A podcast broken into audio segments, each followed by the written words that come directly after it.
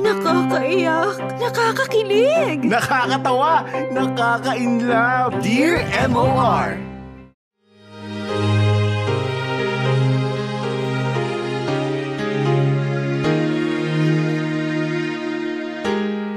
Dear MOR, magandang tanghali sa inyo, Popoy at Hasmin, at pati na rin sa inyong mga tagapakinig. Ako nga pala si Aida, 65 years old. Retirado na at ang pag-aalaga sa aking mga apo ang pinagkakaabalahan ko sa buhay.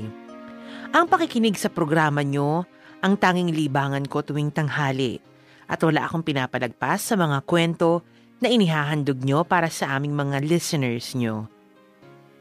Popoy at Hasmin hindi may iwasang maantig ang loob ko sa nangyayaring kaguluhan ngayon sa Marawi at sa mga paghihirap na naranasan ng mga naging biktima nito. Habang napapanood ko sa telebisyon ang mga nangyayari doon, bumalik sa akin ang mga masasakit na alaala nung nakatira pa kami ng aking pamilya sa probinsya. Kaya naman nagpa siya akong magpadala ng sulat sa inyo. Nangyari ito, ilang dekada na ang nakalipas. Dante, may kumakatok sa pinto. Sino kaya yun? Ewan ko. Tanungin mo nga kung sino siya. Sino yan? Aida! Si Efren to! Nandiyan ba si parang Dante? Ay, sandali! O si paring Efren pala yun. Oh, sige. Pagbuksan mo na ng pinto. Efren, pasok ka. Andito yung kumpare mo. Oh, Efren. Biglang napadalaw ka dito sa bahay. Ano bang problema? Mukhang balisa ka. Dante, eh, hindi pa ba nakakarating sa inyo yung balita? Ha? Anong balita? Alam mo naman na hanggang ngayon nagpapatuloy pa rin ang gulo sa pagitan ng mga sundalo at rebelde sa kabilang bayan, di ba? Eh, oo naman. Eh, pare, lalo para umiinit ang sitwasyon. Mukhang wala raw balak na magpatalo yung mga rebelde. Hanggang ngayon, hirap na hirap pa rin yung mga sundalo sa kanila. Ganun ba? Eh, sana wag na tayong madamay dyan. Eh, yun nga ang pinunta ko dito eh. Mukhang madadamay yung lugar natin. Ano? Aida, huminahan ka lang ha. Efren, ano bang sabi ng mga punong bayan natin dito? May oras pa ba tayo para makapaghanda? Para makalikas? Eh, ang tansya nila, baka daw dalawa o tatlong araw mula ngayon. Oo, pwedeng bukas. Bukas baka makarating dito sa lugar natin. Bukas? Eh kung ganun, wala na pala tayong oras. Dante, kailangan ayusin na natin yung mga gamit natin para makaalis na tayo dito. Ah, Aida naman. Sinabi ko nang huminahon ka lang eh. Dante, hindi mo maaalis sa akin ang mag-alala. Dante, gulo tong pinag-uusapan natin. Pwede tayong madamay, pwede tayong mamatay. Tapos tinatanong mo pa ako kung bakit ako nag-aalala? Siyempre kinakabahan ako sa mga pwedeng mangyari sa atin. Kapag nagpadala ka dyan sa kaba mo, eh wala talagang mangyayari. Huminahon lang tayo para makapag-isip tayo ng mabuti. Ganito na lang isipin mo. May oras pa tayo para makapaghanda ng mga dadalhin natin at na makalikas na tayo. Ah, uh, Efren, maraming salamat ha. Eh, walang anuman yun, Dante. Sige, mauna na ako ha. Kailangan din namin maghandaan ng pamilya ko eh. Sige pare, mag-iingat ka rin. Ganito, puntahan na lang namin kayo para sabay-sabay na tayong lumikas ha. Ah, uh, mas maganda pare kung lilikas na kayo agad ng pamilya mo. Baka kasi magka-problema pa kung susunduin niyo pa kami dito. Eh, sige pare ah. Mauna na ako ha. Dante, ano nang gagawin natin? Eh, ano pa nga ba? Eh di maghahanda na tayo ngayon ng mga gamit natin. Estong! Tay? Tulungan mo nga ang nanay mo na mag-ayos ng mga gamit natin at kailangan na natin makaalis. Saan po ba tayo pupunta? Anak, huwag ka munang magtanong at tulungan mo muna ako dito. Opo. Pagkatapos natin mag-ayos ng mga gamit, uh, magpahinga muna tayo. Kakailanganin natin ng lakas bago tayo lumikas. Ano ba nangyayari? Ba't ang ingay? Inabutan na pala kami ng umaga.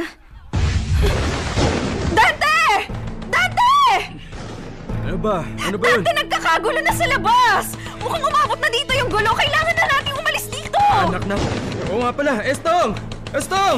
Tay. Anak, kailangan na nating umalis dito. Tumayo ka na dyan.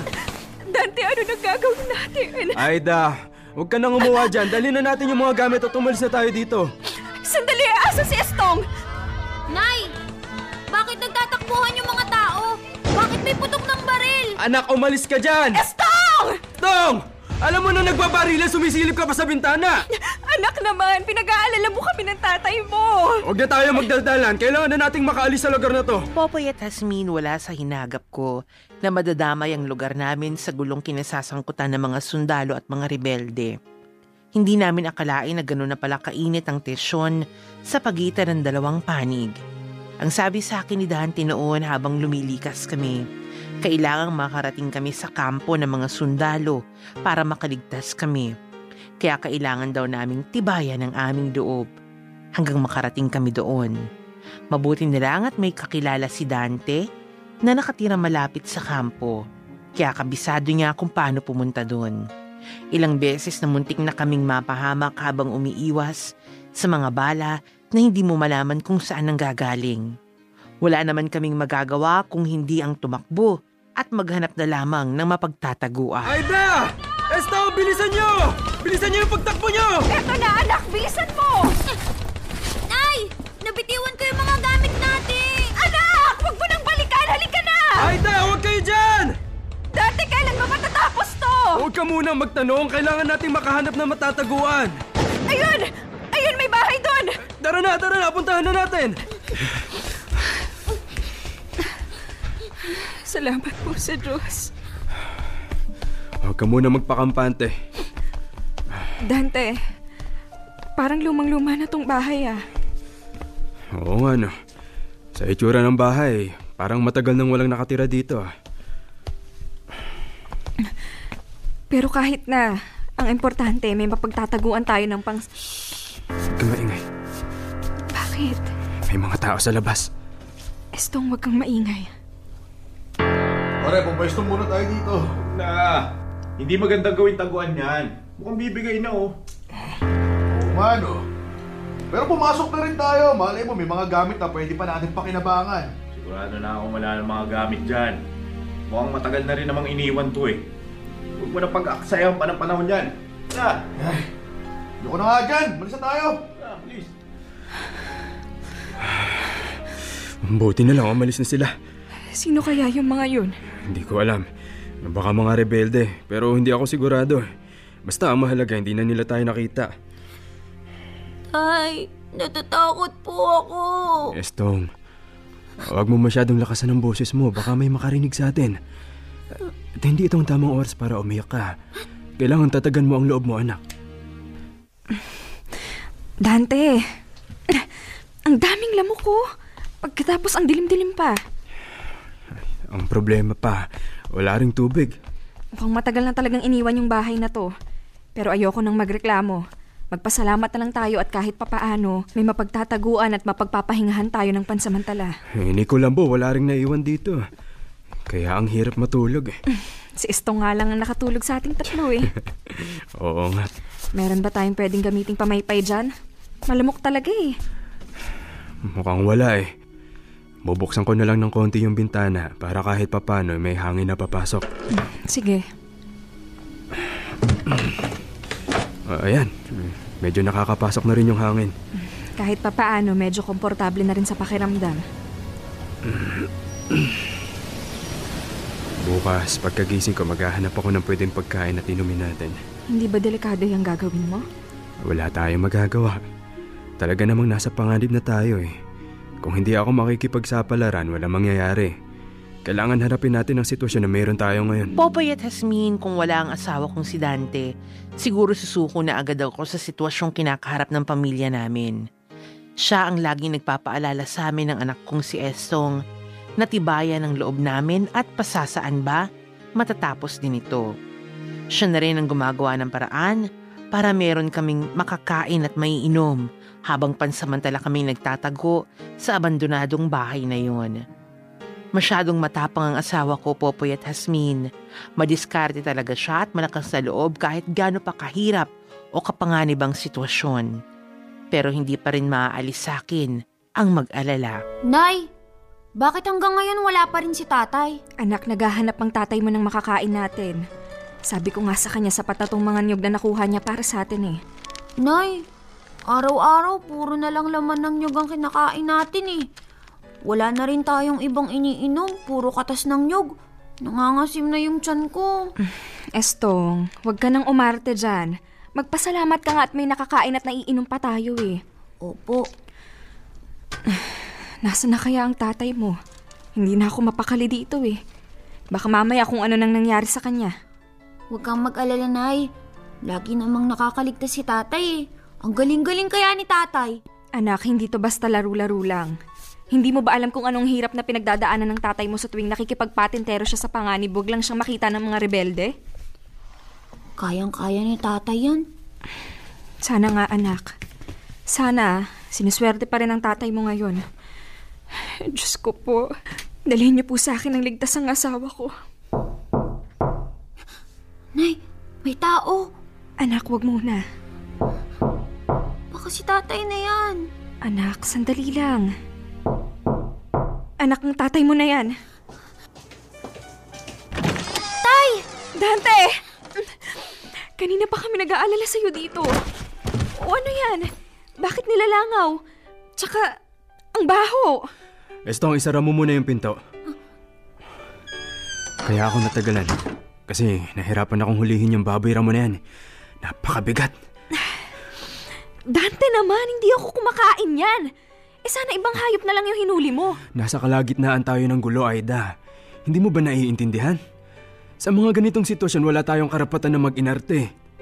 Wala tayong pagpipilian. Kung ano ang nandyan, pakinabangan na natin. Kailangan natin mabuhay. Oo, sige. Pero hindi ako marunong magluto niyan. Bahala na. Siguro kung paano ka magluto ng baboy, ganun lang din yan. Ang importante, makain natin. Estong, tulungan mo akong balatan tong baboy ramo ha. Pati yung paghahati sa mga parte, kailangan din kita. Opo, tay. Mukhang masarap nga yan eh. Oo naman. Kahit na anong pagkain, basta nagugutom ka na, masarap. Oo, sige. Sa laki ng baboy ramo na yan, mukhang makakasapat na sa ating tatlo yan. Eh pero paano ako magluluto? Wala akong apoy. May mga panggatong naman dyan, di ba? Magagawa na natin ng paraan yan. Eh, pagkatapos nito, ano ng plano mo? Magtatagal pa ba tayo sa lugar na to? Kahit na delikadong lumabas tayo dito, mas lalong delikado kung magtatagal tayo dito. Kailangan pagtyagaan na natin na makarating tayo sa kampo ng mga sundalo. Huwag kang magalala, mahal. Matatapos din to. Popoy at Hasmin kahit wala akong kaalam-alam kung papaano lulutuin ang baboy ramo na yun, ay ginawa na lang namin ang makakaya namin para lang maluto at makain namin ito. Mapipilitan ka talagang gawin ang lahat para lang mabuhay. Yun na rin siguro ang pinakamasarap na pagkaing natikman ng aming pamilya. Pagkatapos noon ay kinailangan na naming matulog dahil kinabukasan, kailangan na naming iwanan ang naging pansamantala naming tirahan. Makikipagsapalaran naman kami sa mga nakaambang na panganib. Dear MOR. Uncut. Uncut. Hashtag Dear MOR. Survivor. Popoy at Hasmin, hindi ko na mabilang kung ilang beses na muntik na kaming makita at nakikipagtaguan pa kami sa mga rebelde. Mabuti na lang at may nakita pa kaming isa pang bahay na pwede naming pagtaguan. Pero pagkatapos ng isang araw, kinailangan din naming iwanan ito dahil nauubusan na kami ng oras. Baka mas lalo pang maging mapanganib para sa amin kapag nagtagal pa kami doon. Kabisado ni Dante kung paano kami makakapunta sa kampo. Ang problema, siguradong naharangan na ng mga rebelde ang mga pwede naming daanan para makarating doon. Dante, saan ba tayo pupunta? Para makarating tayo sa kampo ng mga sundalo, meron tayong tatawirang tulay. Ang problema, sigurado nakuha na rin ng mga rebelde yun. O eh, anong plano mo? Wala na tayong ibang paraan kundi tawirin yung mismo ilog. Hindi ba delikado yun? Wala na akong naiisip na paraan, Aida. Kailangan na nating languyin yung ilog at makarating sa kabila. Si Estong, hindi pa marunong lumangoy yan. Hahawak na lang si Estong sa akin. O pero papaano yung mga gamit natin? Aida, bahala na. Hindi ko rin alam. Pero mukhang... Mukhang wala tayong pagpipilian kundi yung iwanan ng mga to. Kung sa bagay, wala na tayong magagawa basta ang importante makaligtas tayo. Tama ka dyan. Dapat ganyan lagi tayo mag-isip. Tara na! Lumusong na tayo sa ilog at baka may makakita pa sa atin. Estong anak, bilis! Paano yung mga gamit natin, tay? Pampabigat lang sa atin yung mga yan. Iwanan mo na yan. Dante, malakas yung agos! Huwag niyong pansinin yan. Ang isipin niyo makakarating tayo sa kabilang pampang. Gamitin natin yung lakas natin! Estong anak, kumapit ka lang ha? Opo! Dante, may mga dumadating! Ilubog niyo yung mga ulo niyo!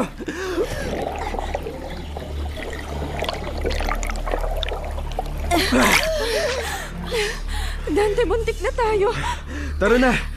Baka makita pa tayo! Paputokan pa tayo ng mga yan! Popoy at Hasmin nahirapan na kaming makahanap ng mga abandonadong bahay, kaya napilitan na kaming magpahinga sa ilalim ng mga puno. Napilitan na rin kaming kainin ang anumang bunga ng punong pinagpapahingahan namin. Mapawi lang ang nararamdaman naming gutom. Nakadagdag pa sa hirap namin na naiwan ang lahat ng mga gamit namin.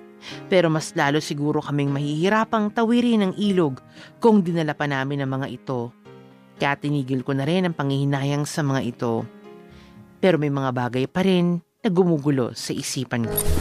Dante, Hmm. malayo pa ba tayo sa kampo? Ah, kung lalakarin, oo. Medyo malayo pang lalakbay natin. Pero huwag kang mag-alala mahal, konti na lang. Matatapos na rin to. Sana nga, hindi ko na kasi alam kung, kung kakayanin ko pa. Ano ka ba, Aida? Ang dami na natin pinagdaan, ano? Marami na tayo nalagpasan. Magtiwala ka lang. Kaya nating makaligtas sa sitwasyon na to. Kung bakit ba naman kasi, hindi pa magkasundo yung dalawang panig na yan eh. Tayong mga sibilyan yung nadadamay sa gulo nila. Ganun talaga. May kanya-kanya silang pinaglalaban. Kanya-kanyang paniniwala. Kanya-kanyang prinsipyo. Eh, nagkataon lang na tayong nasa gitna ng gulo. Ano bang pakialam natin sa mga pinaglalaban nila? Hindi ba pwedeng idaan na lang sa usapan kung ano man yung pinagtatalunan nila para walang mga inosenteng nadadamay? Hindi ko rin masasagot yung mga tanong mo, Aida. Kahit naman noon pa, may gulo na eh. Bahagi na ng kasaysayan natin yan. Natural na sa ating mga tao. Wala na tayong magagawa. Tay, Nay, Estong! Anak, bakit? Hindi ba maganda yung pakiramdam mo? gi- giniginaw po ako. Dante, mataas ang lagnat ni Estong! A- Anong gagawin natin? Sige, eh, gagawa ko ng paraan. Dito lang kayo sa ilalim ng puno, ha? huwag kayong aalis. Aida, kumusta na si Estong? Dante, mabuti dumating ka na. Mataas pa rin yung lagnat ni Estong. O eto, Posporo. Magsindi ka para meron tayong apoy. Para mainitan si Estong. Meron din ako nakuhang tubig tsaka ilang mga pagkain. E, eto, may nakuha rin akong tela para may maipangkumot naman tayo kay Estong. Teka, saan mo nakuha ang mga to? May nakita akong grupo ng mga magsasaka na natutulog. Sinamantala ko na yung pagkakataon. Pero Dante, nagnakaw ka. Teka, bakit? May problema ba? Dante, masama ang magnakaw. Aida naman. Nakita mo nang inaapoy ng lagnat ang anak natin. Wala na akong pagpipilian. Kailangan gawin ko ang lahat para masiguro ko lang na walang masamang mangyayari sa anak ko. Pasensya ka na. Hindi ko lang kasi akalain na magagawa mo yun. Ang magnakaw? Aida, hindi normal ang sitwasyon na pinagdadaanan natin. Sa ngayon, wag mo munang isipin kung mabuti ba o masama ang ginagawa mo. Kailangan natin makaligtas, kailangan natin mabuhay. Popoy at Hasmin hindi na ako nakipagtalo pa kay Dante noong mga sandaling yun. Naisip ko rin kasi hindi ito ang tamang oras para makipagtalo sa kanya. At alam kong mabuting tao naman ang asawa ko. Hindi niya gagawin ang bagay na yun kung hindi kinakailangan at hindi tinatawag ng sitwasyon. Kahit paano ay gumaan naman ang pakiramdam ni Estong. Gusto ko pa sana magpahinga muna kami ng mga ilang araw pa para lang bumaba ang lagnat ng anak ko. Pero nagmatigas si Dante. Ang sabi niya, tumatakbo na ang oras. Baka hindi na raw kami swertehin. Huwag na raw naming antayin pa ang panganib. Kailangang magmadali. Kailangan makarating na kami sa kampo ng mga sundalo. Estong, kaya mo pa ba? Opo, Tay. Hindi kaya dapat nagpahinga muna tayo dati. Mukhang hindi pa kakayanin ni Istong eh. Alam ko. Pero huli na ang lahat para dyan eh. Kailangan bilisin na natin para makarating na tayo sa kampo. Dire-diretso lang! Walang lilingon! Tuloy-tuloy lang! Walang titigil! Dante, ayos ka lang! Tara na! Bilisan na natin! Malapit na tayo sa kampo! Huwag tayo sa suko! Anak! Estong! Tay, Nay, hindi ko na po kaya. Dante, sabi ko naman sa'yo eh, hindi pa kaya ni Estong! Estong, kaya mo yan! Huwag mong sigawan yung anak mo! Imunin na lang po ako. Magiging pabigat lang po ako. Hindi ko na po kaya. Hindi anak, hindi. Walang maiiwan dito. Walang maiiwan sa atin. Makakaligtas tayo! Dante! Anak! Kapit ka lang sa likod, ha? Lahat tayo makakaligtas dito, Aida! Aida, bilisan natin! Aida! Dire-diretso lang, walang titigil! Nakikita ko na! Nakikita ko na yung kampo! Malapit na tayo sa kampo, makakaligtas na tayo! Konti na lang, Aida. Konting-konti na lang. Ayan na. Nandito na tayo. Sir! Sir! Diyan lang kayo! Bakit po, sir? Sino kayo? Saan kayo pupunta? Sir, mga sibilya po kami na nakatira sa kabilang bayan. Eh, hindi po kami masamang tao. Eh, Tignan nyo nga po, wala po kami dalang gamit. Paano kami makakasiguro na hindi kayo kalaban, ha? Sir, lumigas lang po kami para makaligtas sa gulo. Maniwala po kayo, hindi kami kasama sa mga rebelde. May bata akong kasama, oh. Anak po namin yung nasa likod ng asawa ko. Baka naman ginagamit nyo lang yung bata para mapasok nyo yung kampo namin. Sir, ang dami na naming pinagdaan ng hirap para lang makarating dito sa kampo nyo. Parang awa nyo na. Papasukin nyo na po kami ng pamilya ko. Sir! Sir, sandali lang po! Sir! Kakilala ko po sila! Mga kapitbahay ko po sila. Papasukin nyo na po! Sige na. Pumasok na kayo. Pasensya na po. Naninigurado lang po kami. Salamat po. Maraming salamat po. Diyos ko, maraming salamat po. Dante, akin na si Estong. Magpahinga muna kayo. Umupo muna kayo dyan.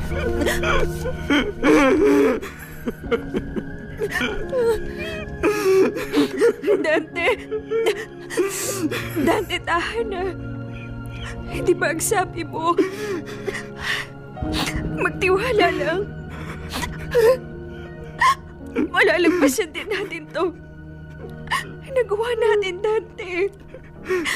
Nagawa natin. Umabot tayo sa kapo. Salamat sa Diyos at ligtas na tayo. Popoy at Hasmin noon ka lang nakitang umiyak ng ganon ka-emosyonal ang asawa kong si Dante. Pinipilit lang pala niyang magpakatibay para sa aming pamilya para matiyak niyang maililigtas at maitatawid niya kami sa kapahamakan. Matinding takot at pag-aalala rin pala ang naramdaman niya. Susuko na rin pala ang loob niya noong mga panahong yun pero tinago niya yon para hindi mawala ng pag-asa kaming mag-ina niya. Sa ngayon, nakatira na kami sa Maynila ni Estong. Meron na rin siyang sariling pamilya. At ako na ang nag-aalaga sa aking mga apo habang pumapasok sila ng asawa niya sa trabaho. Pumanaw na rin si Dante limang taon na ang nakalilipas habang siya'y natutulog ng dahil sa bangungot. Hanggang dito na lamang Popoy at Hasmin at sana mapili niyo ang kwento ko. Lubos na nagpapasalamat, Aida. Dear M.O.R. Uncut. Uncut. Hashtag Dear M.O.R. Survivor. There you have it, ladies and gentlemen, mga... Wow, may pageant? Charing. And I. And I, thank you. Ay, Charot. Pero talaga naman, mapapa... Hay, salam. Thank you. Correct. Kaya pala hashtag Dear MOR Survivor. Correct. nga ano. Mapapa-thanks God ka talaga. Mm, salamat diba? Sa po. sobrang dami naman ng pinagdaanan ng pamilya nito ni Kuya Dante, ni Ate Aida, at ng anak nilang si Estong. Pero alam mo, Popoy, no, ah, napapanahon, ah, very timely itong storya nating to. To Na- think na, yun nga, ang daming mga kaguluhan ang nangyayari sa atin, ano, sa, lalo na nga dyan sa parting Mindanao. Tama Parting nga Mindanao, yan. yun yung nababalitaan natin. Correct. Pero yung mga pockets of, ah, ano yan, mga insurgencies sa ibang mga Correct. lugar, sa ibang mga probinsya na hindi natin mababalitaan, meron Correct. din po. Pero alam nyo mga kapamilya, on kumaga parang ah, on a bigger scale, ayan talaga yung issue, di ba? Kumaga parang wala naman talagang maidudulot na maganda ang mga, yan nga, mga labanan na yan, na mga giyera na yan, na at the end of the day, wala naman talagang panalo dyan dahil ang casualty talaga niyan, eh tayong mga civilian, di ba? Pero let's not go on to that, Popoy. Huwag na tayo dun sa political Correct. na side of it. Dito na Ah, tayo sa pagiging survivor. Correct. Pero ayun nga, ah, let's not go on to Yeah. that. Yung Kaya mga ano, digma-digmaan na yan. mm, Kaya, ah, tingnan natin, kita mo naman yung naging paglalakbay nitong ah, pamilya Correct. nila ah, Tita Aida. Yan, si Tita Aida. Kasi this happened, ano na, ah, a decade ago. Ayan, kasama ang kanyang ah, mister na si Tita Dan, ah, Tito. Tito, Dante. Pangalan pa lang, talagang tapang, Tama. lalaking lalaki. Tsaka, eh, eto mga kapamilya, no, if ah, kung hihimayin lang natin tong Mm. storyang to, kumbaga titignan natin yung ibang ibang view ng storyang to. Alam nyo, um, nire-reflect lang talaga nito, mga kapamilya, na sa buhay, may kanya-kanya tayong mga digma ang pinagdadaanan. May kanya-kanya tayong, kumbaga, giyera, Mm. 'di ba, na sinusuong sa buhay, 'di ba? Oh. Lalo ah, alam mo 'yan, Ang hello. deep ni baby girl. Ang deep? Ah, gusto mo bang ano, sisirin? Cherry Keme. Hindi totoo yan, Totoo yan. mga kapamilya, di ba? Tulad ito nila Kuya, Kuya Dante. Dante. nila Ate Aida. Kumbaga, yung, yung pinagdaanan talaga nila, it's because of, yun nga, yung kaguluhan, yung yung war, yung, Yung battle na is ba, battle to survive. Ah. Pero tayo naman lahat eh, di ba? Lahat naman ng problema natin, at the end of the day, ang pinakagusto talaga natin dyan, eh mag-survive tayo din para mabuhay din. Aha. Di ba? Like halimbawa, ito nga, yung sa mga ospital. Di ba, pumunta kayo sa mga ospital. Yung mga tao, iba't iba ang... Giyera. Iba't iba ang gerang pinagdadaanan. pero isa lang naman ang, isa lang naman ang ah, gusto niyan eh. At the end of the day, gusto nila mag-survive and fight for their Mm. Yeah. lives. Yeah, fight for their lives para naman yung buhay nila ngayon ma-share pa nila doon sa mga mahal Correct. nila sa buhay. Correct. O di naman kaya ikaw, habang na, ikaw ating nakikinig ngayon, Mm. na nakikipagdigmaan ka everyday sa traffic sa EDSA. Aha. Di ba? Traffic sa EDSA para lang makapasok Oo ka naman. sa trabaho mo. Para, di ba? Para tumaas-taas, gumanda-ganda ang Correct. posisyon. Correct, 'di ba? Para mapag-aral mo pa yung Mm-hmm. mga kapatid mo na kailangan mo talaga magtrabaho ay yung araw-araw na digmaang Yes. Mm-hmm. dinaranas mo. O di naman kaya tayong mga immortal na tinatawag. Immortal. Tu- immortal tuwing umuulan, bumabagyo.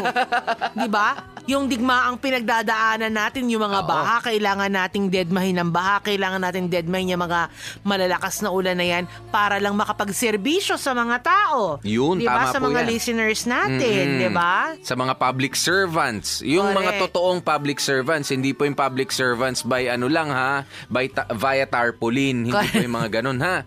Yung Correct. mga totoo talaga. Correct, Yung mga malaking nagsisilbi. check. Yung mga emergency response uh, personnel. Mhm, Di ba? correct. Na mga, mga nurses, mga doktor, mga, yung mga na- driver ng ambulansya. Tama. Ayan, di ba? Meron tayong mga sarili-sariling uh, pakikiti. Mga drivers sa kakalsadahan, Correct. mga public uh, utility uh, drivers and Correct. private uh, Correct. drivers. Kaya ano, ano ba ang Alike. ano? Ano ba ang ano ba ang moral ng istoryang ito?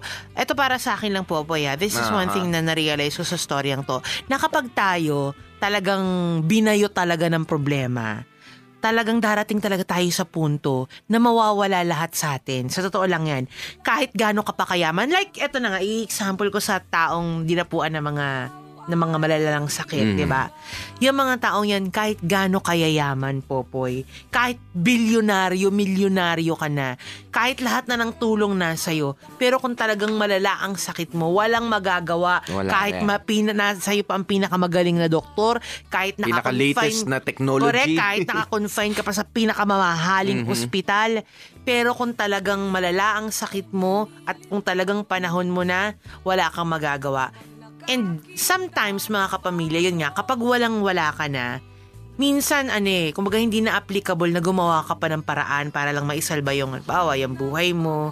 Diba? Minsan, tinuturuan na lang tayo ng sitwasyon na ipasa Diyos na lang lahat. Aha. Diba? Kumbaga, when you are left with nothing, ah pinapaalala lang sa'yo ng Diyos na you Hmm. still have me. Yan, pero ah, bago tayo pumunta dyan sa, bago natin iasa lahat kay God, ah, dapat din kasi sa ating mga tao, meron kasi, magkaiba ang ah, tao, Asmin, di ba? Pagka suma, sumasalubong sa mga problema, meron yung agad-agad ipinagpapa sa Diyos. well, that's good. Na, mm, ah, okay yan, na nagtitiwala ka sa Kanya. Pero, pero kapag ka ikaw naman, eh makakakilos pa para magkaroon ng solusyon pa. ng mga problema mo, well, sabi ko nga, oo, ipagpasa Diyos mo, that's good. Pero kung kikilos ka, that's better. Pero kung kikilos ka at habang ipinagpapasa Diyos mo, and that's the best uh, way, 'di ba, na ah, solusyonan ang ah, problema mo. Mm-hmm. Hindi yung kikilos ka lang. Mahirap din kasi yung, yung iba kikilos lang. Kaya Pero sila, putyo-putyong kilos lang. Ah, hindi kikilos pero hindi nila nire-recognize yung ah, mga nangyayari sa sitwasyon. Mm. Eh basta gagawin ko to, may masaktan man to, masaktan man siya, basta ito, lalaban lang ako. Yan yung masabi, masabi. Ayan, nagawa ko na, nagawa ko na. Hindi rin pa pwedeng ganon. Ah, marami mga considerations, okay? Ah, pero dito nga sa storya ni ah, ah, Ai- ni Ate Aida, ni ah, Kuya Dante, wala ka, totoo yan, sa buhay wala ka naman talagang ibang choice kundi ang lumaban para sa survival mo at para ma-share mo ito sa mga taong minamahal mo. Plus, ah, alam mo yon na kahit gaano ka kagaling dumiskarte, si Kuya Dante magaling, to, ah, to be fair with Kuya Dante, napakagaling niyang dumiskarte, na secure niya ang kanyang pamilya, na itakas dun sa kaguluhan, na, ah, syempre ang feeling ni ah, Ate Aida, na itakas kami rin sa Oo, gulo, hindi kami oo. naging bihag, walang problema. Pero alam niyo yon sa bawat taong matatapang na lumalaban sa buhay, ah kailangan nyong isipin na sila ay tao pa rin at at ah, anytime bibigay din ang mga yan. Bakit siya bumigay doon sa sa akin na sa interpretation ko ah, sa mga katulad ni Kuya Dante, bumigay siya because ah, secured na finally yung ang hirap protektahan ng mga buhay na ikaw lang mag-isa ang uh, pumoprotekta o ikaw lang ang tumutulong. Pero kapag alam mo na ang dami nyo na na nagtutulungan para protektahan ng mga buhay ninyo, ah dun mo malalaman kung gaano ka lang kahina, ah, kung gaano lang yung ah, lakas na kaya mong ibigay. Which ano, which uh, only goes to show mga Mhm. kapamilya na kapag may pinagdadaanan talaga tayo sa buhay, ah, meron kasing ibang mga tao na ano, eh, soloista, yung tinatawag na Yes. na parang hindi kaya ko to, strong ako eh. Mhm. Pero alam niyo sa totoong buhay mga kapamilya, mas gumagaan ang problema kapag nagkakapit kamay kayo ng pamilya ninyo. Yes. Kumbaga, huwag kang mahiya. Do not feel that you are lesser of a person or you are a weak person dahil kinailangan mo ng tulong ng pamilya mo. Parang si Kuya Dante. Feeling ko at some point si Kuya Dante, kaya siya nag-breakdown nung huli na lang. inako niya. Inako niya lahat eh. Kumbaga parang, yun nga, ah, siguro inisip niya kasi siya yung ama. Mhm. Di ba siya yung tatay, kaya it is expected na siya yung magdadala sa pamilya. Yes. Oh well, di ba tayong mga Nagawa niya naman. tayo naman kasi, tayo natural yung ganyan natin Aha. eh. As much as possible, ayaw natin humingi ng tulong sa iba. Aha. Di ba? Dahil gusto natin kerihin natin. Pero alam nyo mga kapamilya, lalo na nga kapag meron tayong pinagdadaanan, alam nyo, itapon nyo yung mga pride ninyo. Sa totoo lang. Di ba? Itapon nyo yung mga pride ninyo. Humingi kayo, huwag kayo mahiyang humingi ng tulong. Lalong-lalo na kung sa pamilya nyo din yan. Yan. Di ba? Ah, Kung baga mas powerful kapag ano, Mhm. sama-sama kayo ng pamilya nyo. Tsaka makikita nyo talaga kapag ka ganitong ah, ano, ah, yan, kaya mapapa- pamilya o kaya naman magkakaibigan kayo if you if you all are trying to survive o kahit mag-isa ka kailangan may teamwork eh 'di ba kailangan may teamwork. Sa mga kaibigan mo kailangan merong tumayong ah, mag, ah, leader na siya ang responsable sa lahat. Kailangan ah, sa pamilya meron din naman yung ah, tatayo na well ikaw talaga yung second in command o kaya ikaw ay tagasunod. At kung mag-isa ka lang ah, syempre ah, hindi naman ibig sabihin na mag-isa ka lang. Kaya ka nga 'di ba? Eh nandiyan naman si God eh. Ah, 'di ba? Eh yun ang ah, ka, yun yung sinasabi ko na kailangan habang kumikilos ka eh hindi mo ni, ah, hindi mo nakakalimutang i-recognize yung ah, higher power para sa iyo. At yung breakdown na yon sa tingin ko ah, natural yun, Asmin. Kasi kapag kayo parang ay naku, ano kaya nangyari kung sakali hindi ko nilakasan yung loob ko noon?